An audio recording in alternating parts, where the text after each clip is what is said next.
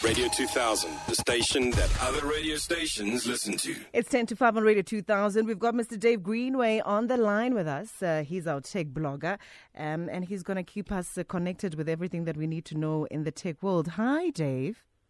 Hey, how's it going? Well, thank you. How are you? Yeah, can't complain. You can't complain. It's cold, hey, Dave. Are you feeling the winter bite? I'll be honest, I'm indoors at the office, and I think they've jacked the temperature up far too high, so I'm sweating at the moment. And when I go outside, it won't be happy. Let me tell you, I'm on the opposite side of the spectrum. The studio is super. I feel like I'm in a mortuary. Oh, can we swap? Yeah, it's, it's cold. It's it's freezing. It's freezing. That is that is my ideal lifestyle. Really? I, I want to be. I want to put on a jersey when I'm indoors. It would make me so happy. Like I feel like I need a blanket or two and maybe a heater.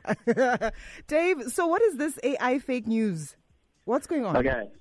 So we've actually seen a couple of instances of this. So the two biggest ones was um, so there's currently a a little bit more than a rumor that Donald Trump is going to be indicted in New York, and Mm. what they someone did was generate a bunch of fake AI images of him fighting off the police that look very real, like the day he was arrested, kind of thing, even though that hasn't happened yet. Wow. And then one that is slightly less terrifying was a picture of um, the Pope in basically what looks like um, it's a giant white puffy jacket.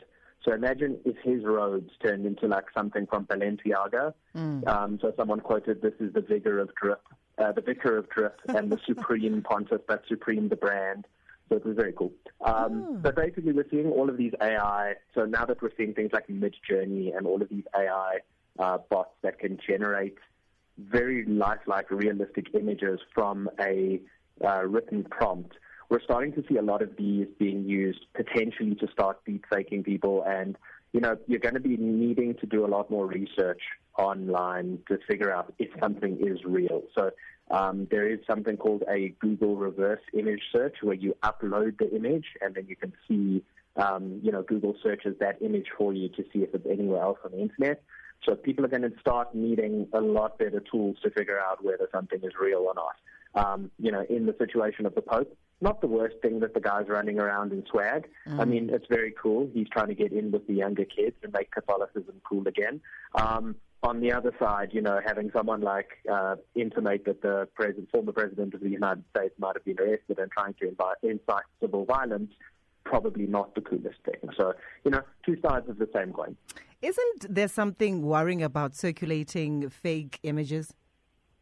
There is so much wrong with it already, but Yeah. we've been seeing doctored images on the internet for years.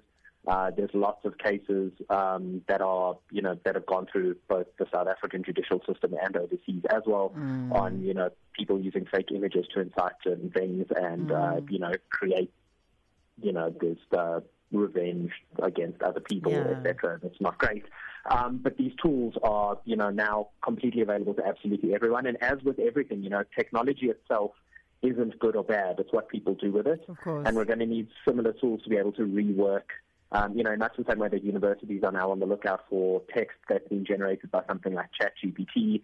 Um, you know, they're looking out to see if those answers have been created by this chatbot, and they'll need reverse engineering tools. We're probably going to need the same sort of thing on social media apps where they identify something that may potentially have been generated by an AI and isn't correct, and they're going to need to flag that sort of stuff to the users in a very in, like a very obvious way because right now like you know fake news isn't really flagged uh, you know even if it is given like a little warning label no one really cares Yeah, because I feel like it's a slippery slope, this thing of fake Im- images.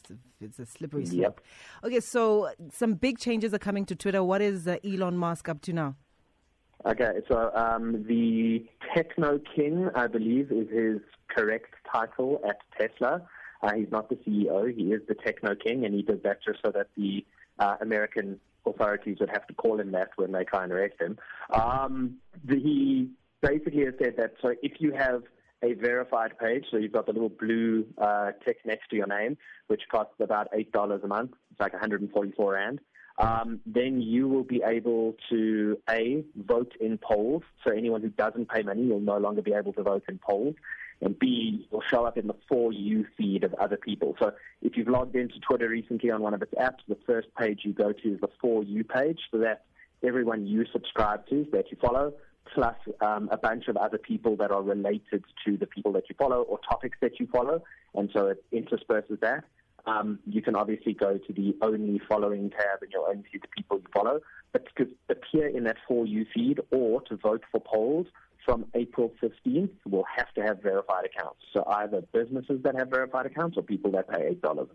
All right. And then the tech term of the week? Tech term of the week this week is Emojipedia which you can probably guess exactly what that is. It is a website dedicated to showing off all the latest emoji. And the reason I bring it up is that there is a brand new update to the Apple operating system, iOS. 16.4 brings us a bunch of new emoji. There's uh, 31 altogether, including the moose and the goose. All right. Dave Greenway, thank you so much for your time. Enjoy the rest of your Tuesday, sir. Thanks, guys. Should I bring you a fan or a heat? Uh, what? What do you need? Uh, what do you need? Um, ice. Lots ice. of it. Lots of ice. Okay, coming up. Thanks, Dave. Cheers, Bye. That's Mr. Dave Greenway. He's our tech blogger. Blackstop, we've got you covered on 97.7 FM.